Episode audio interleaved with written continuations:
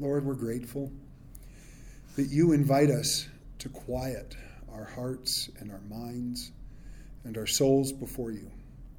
You invite us to be still and to know that you indeed are God. There are so many things that make noise in our world. Father, we see, whether it's social media or television or the news or just the culture around us, so much noise that it's too easy to forget that you love to speak to us in that still small voice.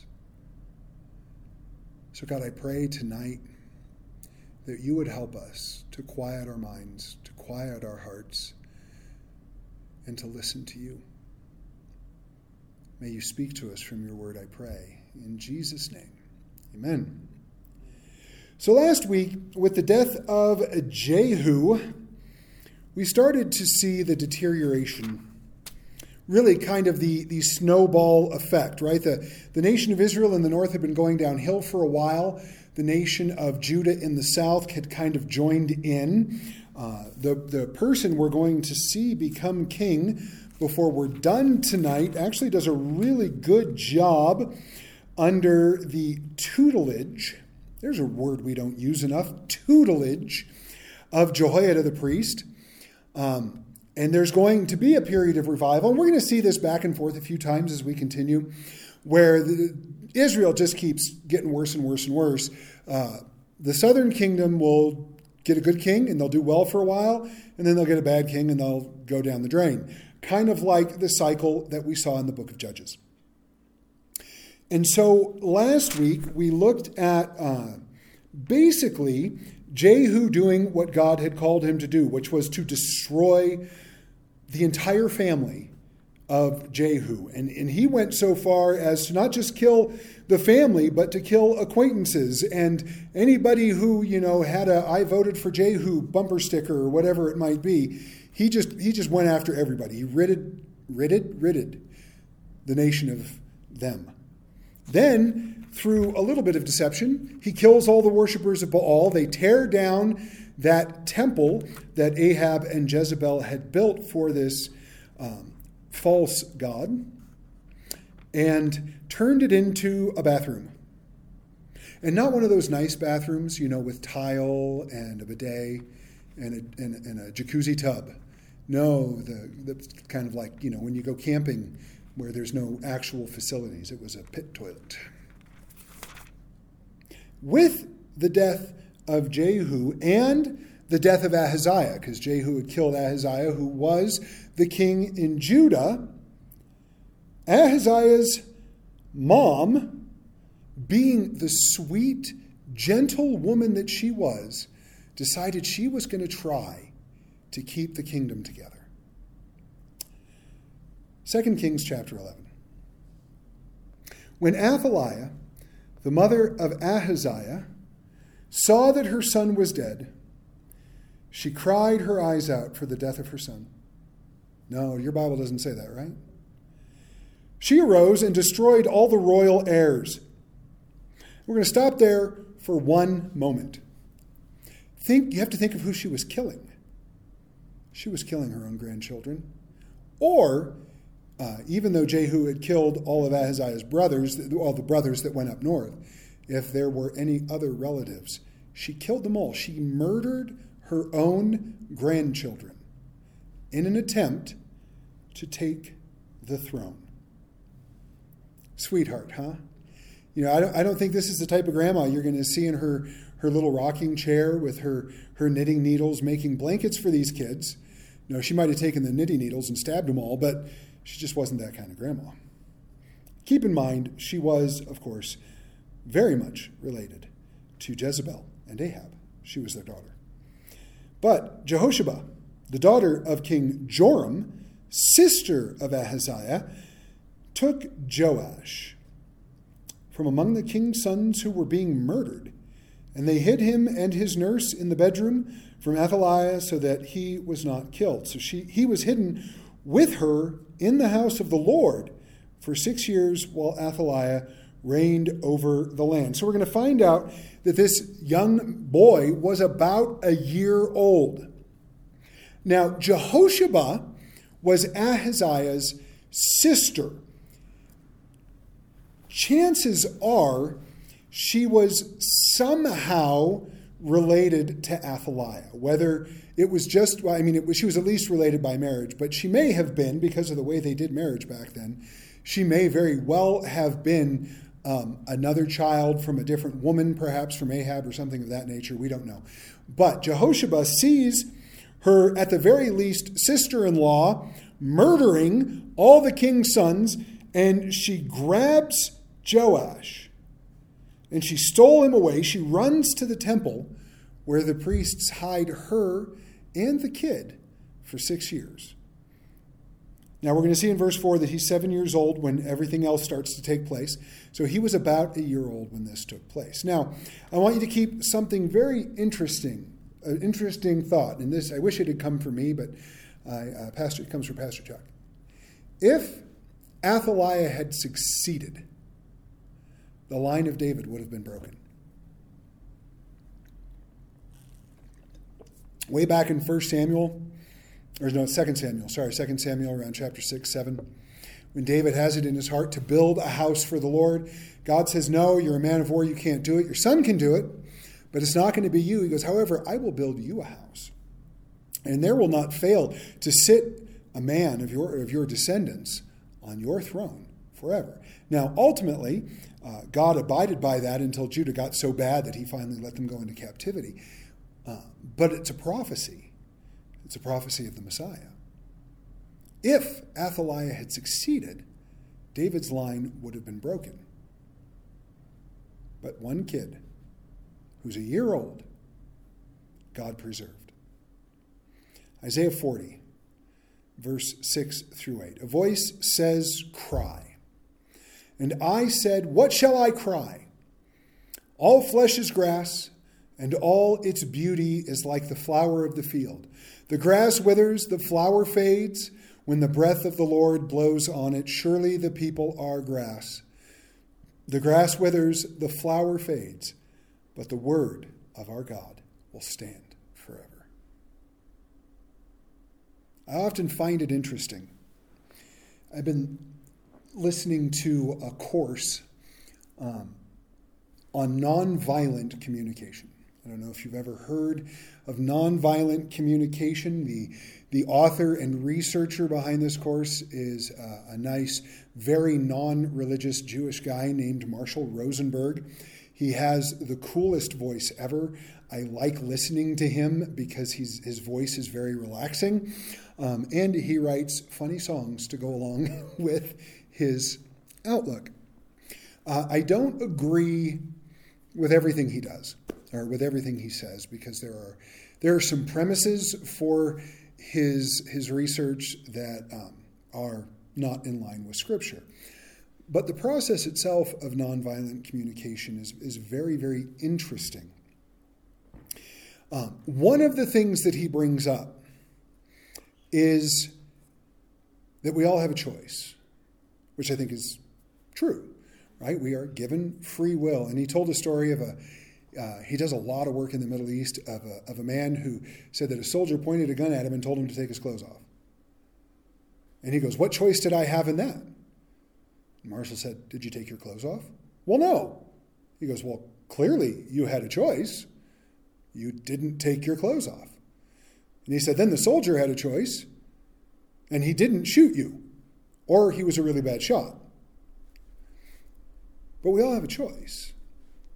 What I love about that is God does give us freedom. Our prayers make a difference, right? Our prayers move and work as God works in and through us.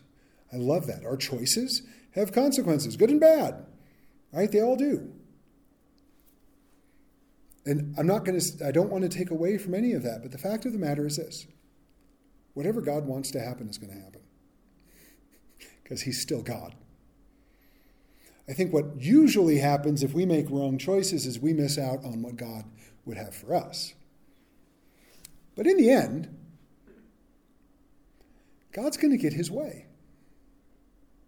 Have you ever thought about, and this is just kind of a, and I'm going to stop, I promise, we'll pick up in verse 4. But have you ever thought about the idea that when we get upset because we don't get what we want, what we may really be getting upset about is the fact that we're not God? I just let you can think about that when you're trying to fall asleep later. But there's a reality to it. I mean, sin, its origin, if you go back before Adam and Eve, was Satan's attempt to become God, to take the throne of God, to exalt himself above his own creator. Well, whenever we're disobedient or whenever we don't get something we want or whatever it might be, we may very well be upset because, well, I want whatever I want, and I want it when I want it, and who is God to keep it from me? So that just means that we're upset because we're not God. So you can chew on that for a while. I'm sorry if it hurts your brain. Or you could completely disagree with it. I don't know. It just kind of popped into my head. I thought it was an interesting thought, and so I shared it. Verse 4. In the 7th year, Jehoiada sent and brought the captains of hundreds of the bodyguards and the escorts, and brought them into the house of the Lord to him. And he made a covenant with them, and took an oath from them in the house of the Lord, and showed them the king's son. Then he commanded them, saying, "This is what you shall do. 1/3 of you who come on duty on the Sabbath shall be keeping watch over the king's house. 1/3 shall be at the gate of Sir, and 1/3 at the gate behind the escorts. You shall keep watch of the house, lest it be broken down. The 2 contingents of you who go off duty on the Sabbath shall keep the watch of the house of the Lord for the king.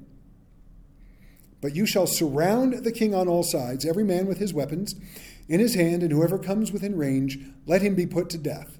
You are to be with the king as he goes out and as he comes in." So the captains of the hundreds did according to all that Jehoiada the priest commanded. Each of them took his men who were to be on duty on the Sabbath with those who were going off duty on the Sabbath, and came to Jehoiada the priest. And the priests gave the captains of the hundreds the spears and shields which had belonged to King David that were in the temple of the Lord. Then the escort stood, every man with his weapons in his hand, all around the king, from the right side of the temple to the left side of the temple, by the altar and the house. And he brought out the king's son, put the crown on him, and gave him the testimony. And they made him king and anointed him, and they clapped their hands and said, "Long live the king." I've always found it interesting when a monarch dies that they always say, like when Queen Elizabeth died and Prince Charles became King Charles, you would say, "The queen is dead, long live the king," or "The king is dead, long live the king." I don't know. I find it interesting. So we have this Jehoiada guy. He is, he's a priest. We're not told that he's the high priest, but I'm guessing with the kind of authority that he had and the loyalty that everybody shows him, he was most likely high priest. And he takes Joash. Your Bible may say Jehoash, just depends. And he sets him up. He sets up a guard for him, puts the crown on him, and anoints him king. And then they gave him the testimony. Really, they gave him a copy of the law. Now, in Deuteronomy chapter 17, picking up in verse 18, we read this. "And when he," speaking of the king, "sits on the throne of his kingdom, he shall write for himself in a book a copy of this law, approved by the Levitical priests." So it wasn't just that he had to write a copy of the law, but his copy had to be approved. So he couldn't change a commandment, right? If he got to Exodus 20 and went, "Thou shalt not," I want to commit adultery, so I'm not going to put that one in. Then the Levitical priests come around and take, "No, put it back. And it shall be with him, and he shall read it all the days of his life, that he may learn to fear the Lord his God by keeping all the words of this law and these statutes, and doing them, that his heart may not be lifted up above his brothers, that he may not turn aside from the commandment either to the right hand or to the left, so that he may continue long in his kingdom, he and his children in Israel." So God knew way back in Deuteronomy that before they ever entered the land, that eventually they would ask for a king, which we see in 1 Samuel.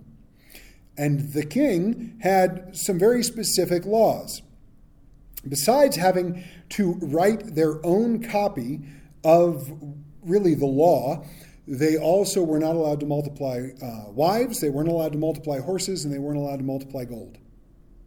Right? So they, not one of them did a good job with any of it. And to be honest, this is the first time that we see a king given the law of the Lord at his coronation. They all should have been, so we can maybe assume that they were, but this is the first time it's recorded for us. And I find that very, very fascinating. There's never been a time when God has not valued his word greatly. There is a passage in the Psalms, and I'm going to attempt to find it, but I always forget where it's at. I know it's in the hundreds. That narrows it down to about 50 Psalms, right? But there is a passage in the Psalms where God, through the psalmist, the psalmist says of God. I'll change the order there a little bit. But he says of God, "You have magnified your word above all your name." And I thought it might be Psalm 103, but that's okay. My wife's going to look it up, and I'll give you the verse later here in a moment. But you have magnified your word above all your name. And when we start exploring the idea of God's word, and we get to a place like John, where the word, in the beginning was the Word, and the Word was with God, and the Word was God, and all things were created by him, right? And the Word became flesh and dwelt among us. We are told the Logos, or the Logos, however you want to pronounce it, is Jesus Christ, the very expression of who God is. And then that gets taken back to all of Scripture. This that we hold in front of us, whether you have a King James or a New King James or an NIV or an NASB or an NLT or an ESV, or keep going with all the letters, it's the Word of God. And God has told us that he takes this so seriously that he has magnified it above his own name. And then when you think about that, Jesus has been given the name that is above every other name. That at the name of Jesus, every knee will bow and every tongue will confess. Yet he has magnified his word above all his name. When we look at the problems in our world, we can chalk it up pretty simply. Well, people are sinful. Yeah, duh. We are. But when we look at the falling apart of the family, the corruption in government, the wars, and just all the other stuff that we see in our world, we can pinpoint when it happened. About 70, 75 years ago, give or take, after World War II, the Word of God stopped having its place. Stopped having its place in the church, stopped having its place in people's lives. Now, it was a slow start, but it did start back then. And it's just snowballed. And if the nation of Israel is any indication of what happens when you begin to ignore the Word of God, it's not going to be all that surprising to see what happens. Did you all hear about the shooting at the Kansas? So the Kansas City Chiefs, I guess, won the Super Bowl. Good for them. I saw a great meme, and my daughter loves it when I explain memes to everybody. It makes her so happy. But it was a great meme where one person says to the other, "I didn't get to watch it. Do you know who won the Super Bowl?" And the other person said, "You did, because you didn't watch the Super Bowl." That made me laugh. And I got nothing against the Super Bowl. I love watching sports. I just don't have live TV, or I might have turned it on. But anyways, the Kansas City Chiefs got home, and they had their victory parade going through downtown Kansas City. And two people showed up and started shooting. One person was killed, as far as I know. Multiple people were injured, and the two people were taken into custody. But I'm looking at your faces because it's the same face I made. It's not a surprise anymore. Isn't that sad? We should be just as horrified by it as we were. I guess the first one that really started it was Columbine. But we should be horrified by it. But we're like, well, there's another one. It's sad. Verse 13. Read the Bible, folks. That's the point I was trying to make. I probably could have made it a little quicker, but that's the point I was getting at. Now, when Athaliah heard the noise of the escorts and the people, she came to the people in the temple of the Lord. And when she looked, there was the king, standing by a pillar according to custom. And the leaders and the trumpeters were by the king. All the people of the land were rejoicing and blowing trumpets. So Athaliah tore her clothes and cried out, "Treason, treason!" She must have had a very high opinion of herself to think that when she murdered all her grandchildren and the rightful heir to the throne, that wasn't treason, but letting the rightful heir of the throne take the kingdom was treason. And Jehoiada the priest commanded the captains of the hundreds, the officers of the army, and said to them, "Take her outside under guard and slay with the sword whoever follows her." For the priest had said, "Do not let her be killed in the house of the Lord." So they seized her, and she went by way of the horse's entrance into the king's house, and there she was killed. Well, she had it all for 6 years, didn't she? Except for grandchildren. She had it all for 6 years. And it's curious to me. They say that people get the leadership they deserve. Now, I don't know if that's always true, because I don't know what you all did to get me.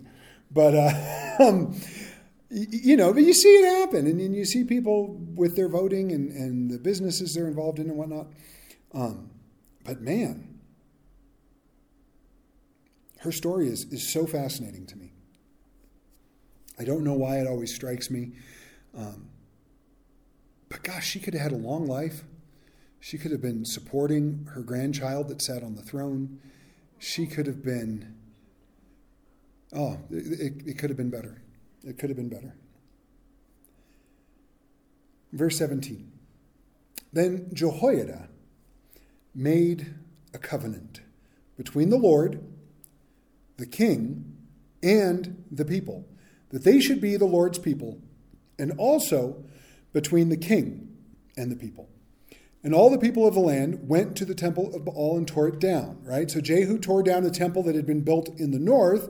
Now we find out that a temple to Baal had been built in Judah as well. So they all went to the temple of Baal and tore it down. They thoroughly broke in pieces its altars and images and killed Matan, the priest of Baal, before the altars, and the priest appointed officers over the house of Yahweh.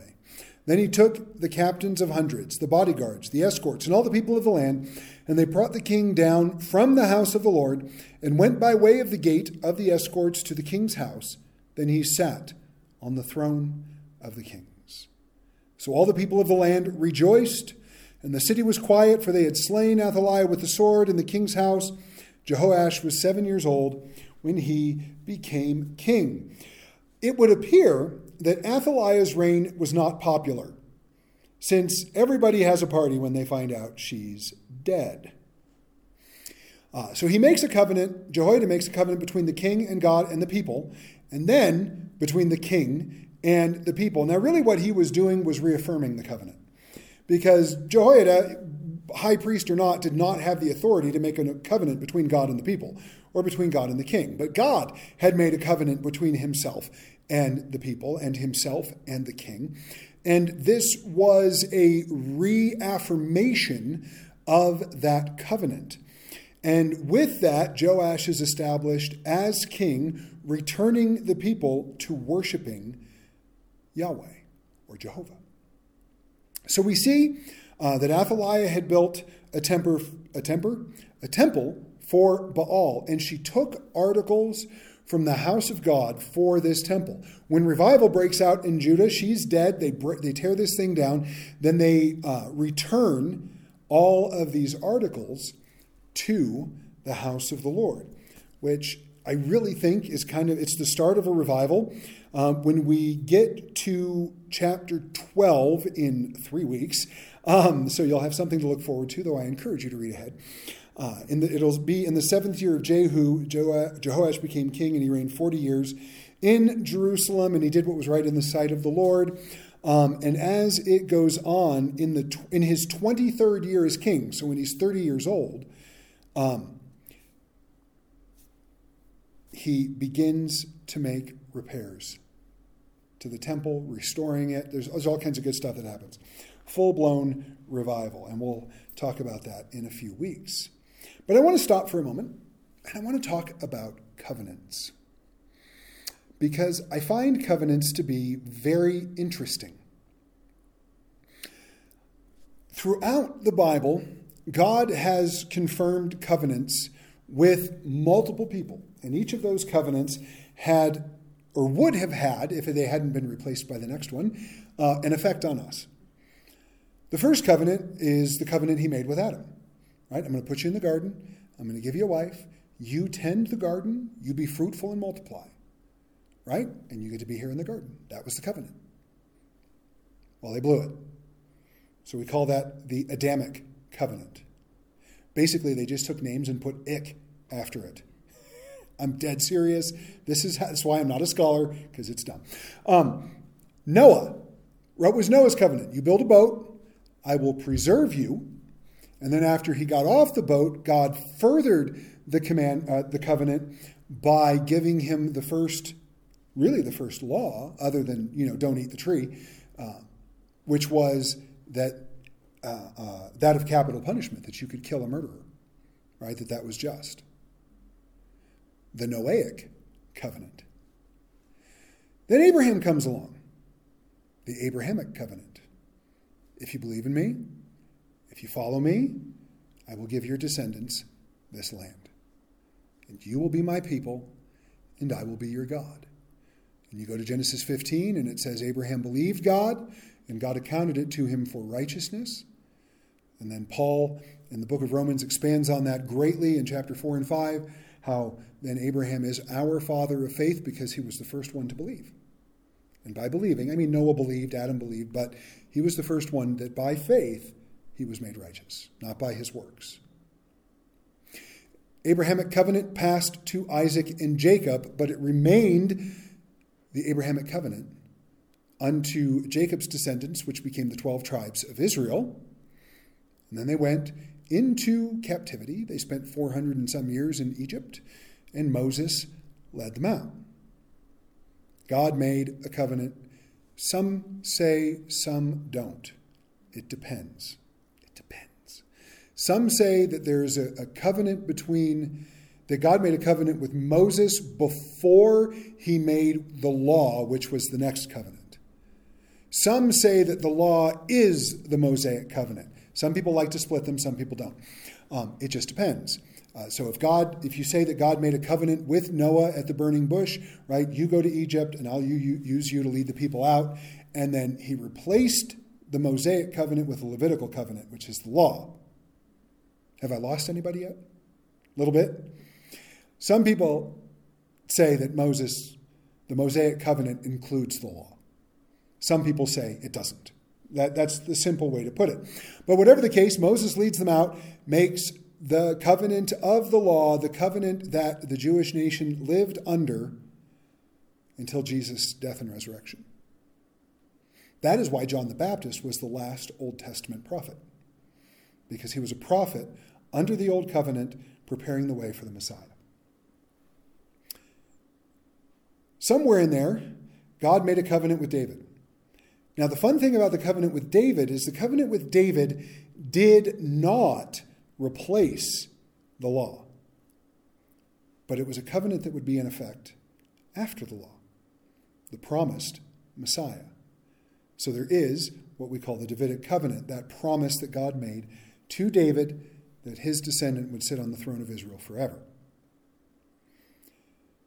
Now, throughout the Old Testament and the Old Covenant, the law, the Levitical law, there was a condition that God would do everything he promised for them as long as they kept the law. And we have to get out of our head that there's anything wrong with the law. The law is actually perfect. Right? As you go through the New Testament, Paul makes that case on multiple occasions. The law is perfect. And the law can still be used if one uses it lawfully. 1st or 2nd Timothy or Titus. It's one of the pastoral epistles. But the law can be used as long as it's used lawfully. And what that means is the point of the law under the new covenant is not that we keep the law to be saved, but the law convicts us of sin. The Holy Spirit convicts us of sin according to the righteous standard of the law. That's the better way to put it. So there's nothing wrong with the law. Think of the Ten Commandments. They're perfect, right? The first 4 give us an outline of our relationship with God. The other 6 give us an outline of our relationship with other people, and the law is good. But what was the problem with the law? People couldn't keep it. And some people have said that God did that and it was unfair. Well, why would God give them a law and tell them they had to keep the law if they wanted to go to heaven, but then it's impossible to do? That's not fair. Sure it is. Because human beings, for all of history, have always had the same idea. That if we're good enough, if we're smart enough, we're going to figure this out on our own. We can save ourselves. We can make ourselves better. So on and so forth. And God had to show us that we couldn't. Because when we find out we can't, then we can come to the one who did it for us. This is why we need Jesus. Romans 8:3. For what the law could not do, and that it was weak through the flesh, God did, by sending his own Son in the likeness of sinful flesh on account of sin. He condemned sin in the flesh. Because of Jesus, we can be saved. That's not part of the verse. I wrote that. Right? Because of Jesus, we can be saved. And we can now make God the first priority in our lives and the only object of our worship. And we can let go of the silly idea that we can do it on our own. This is the beauty of the new covenant, prophesied in Jeremiah chapter 31, verses 31 through 34, and multiple other places. This is just one of my favorites. Behold, the days are coming, declares the Lord, when I will make a new covenant with the house of Israel and the house of Judah. Not like the covenant that I made with their fathers on the day when I took them by the hand to bring them out of the land of Egypt. My covenant that they broke, though I was their husband, declares the Lord. For this is the covenant that I will make with the house of Israel after those days, declares the Lord. I will put my law within them, and I will write it on their hearts. How does he do that? By the Holy Spirit. And I will be their God, and they shall be my people. And no longer shall each one teach his neighbor and each his brother, saying, know the Lord, for they shall all know me, from the least of them to the greatest, declares the Lord. For I will forgive their iniquity, and I will remember their sin no more. In Luke 22, 19 and 20, we're going to turn to Hebrews 8, so if you want to join me there real quick. In Luke 22, 19 and 20, when Jesus established the Lord's Supper, we read, and he took bread, and when he had given thanks, he broke it and said to them, this is my body, which is given for you. Do this in remembrance of me. Hebrews 8. You looked at me and I knew you didn't hear me quite right. Hebrews chapter 8. And likewise, the cup, after they had eaten, saying, this cup is poured out for you, is the new covenant in my blood.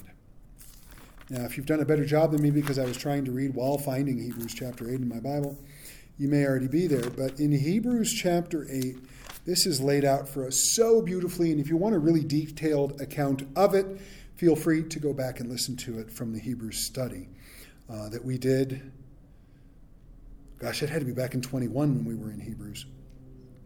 Does that sound right? Or maybe it was 22. It was a while ago. We're going to pick up in verse 7. For if that first covenant had been faultless, then no place would have been sought for a second. Because finding fault with them, he says, behold, the days are coming, says the Lord, when I will make a new covenant with the house of Israel and the house of Judah. Hey, he's quoting Jeremiah. Not according to the covenant that I made with their fathers in the day when I took them out of the land, or took them by the hand to lead them out of the land of Egypt, because they did not continue in my covenant, and I disregarded them, says the Lord. For this is the covenant that I will make with the house of Israel after those days, said the Lord, I will put my laws in their mind and write them on their hearts, and I will be their God, and they shall be my people. And none of them shall teach his neighbor and none his brother, saying, Know the Lord, for they shall all know me, from the least of them to the greatest. For I will be merciful to the unrighteous, or to their unrighteousness.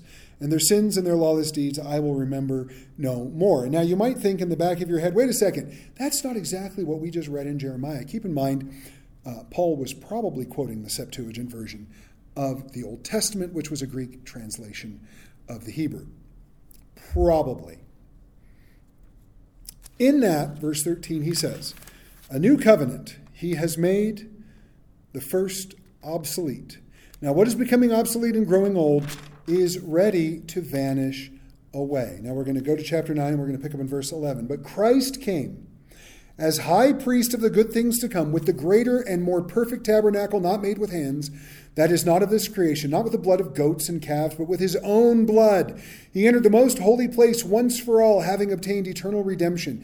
For if the blood of bulls and goats and the ashes of a heifer sprinkling the unclean sanctifies for the purifying of the flesh, how much more shall the blood of Christ, who through the eternal Spirit offered himself without spot to God, cleanse your conscience from dead works to serve the living God. And for this reason, he is the mediator of the new covenant by means of death, for the redemption of the transgressions under the first covenant, that those who are called may receive the promise of the eternal inheritance. And there's a lot more detail in other parts of chapter 9, but I didn't want to get into that. Like I said, feel free to go read or go listen to the studies from chapter 8 and 9 when we went through Hebrews. But the point is this. The old covenant was given to point us to Jesus Christ. Paul brings this up in Galatians, I believe it's chapter 3, but he brings this up that the old covenant, the law, was our tutor. It was our schoolmaster showing us that we can't do it on our own and we need Jesus. Because what we can't do, he did. Now, if you take that simple thought, what we can't do, he did. Or what we can't do, he can. Boy, that opens a lot of doors in our lives, doesn't it? It takes a lot of pressure off of us. It means we don't have to try to perform to make God love us more. And it means our salvation is not reliant upon us being perfect. Now, I'm not saying we shouldn't seek to live a life of holiness. By the power of the Holy Spirit and guidance of God's word, we absolutely should. We don't use grace as an excuse to sin. That's Romans chapter 6. But even when we do something dumb, he loves us. And that's the wonder of the gospel. As we close the chapter out, we have a 7-year-old boy sitting on the throne of Israel. Or Judah, sorry. Chances are he was a bit of a vassal king for a while. We will get into his 40-year reign next week. Now, a 40-year reign sounds kind of impressive, but when you take the throne at 7, it really isn't. He died at 47 years old. He died when he was my wife's age and my age. Just say that a little quieter. But that'll be in a couple weeks. So, yeah, please pray for the Wellness Fest and gather for prayer in 2 weeks, and we'll get back into 2 Kings really in the beginning of March. Let's pray. Lord, we love you, and I pray that we would hold your word with the same respect that you have asked us to. I pray, Father, that you would give us grace for the times we mess up, and that you would give us mercy, and that you would guide us, and that you would lead us, Father. Your law and so many other things have shown us that we were not meant to do this alone.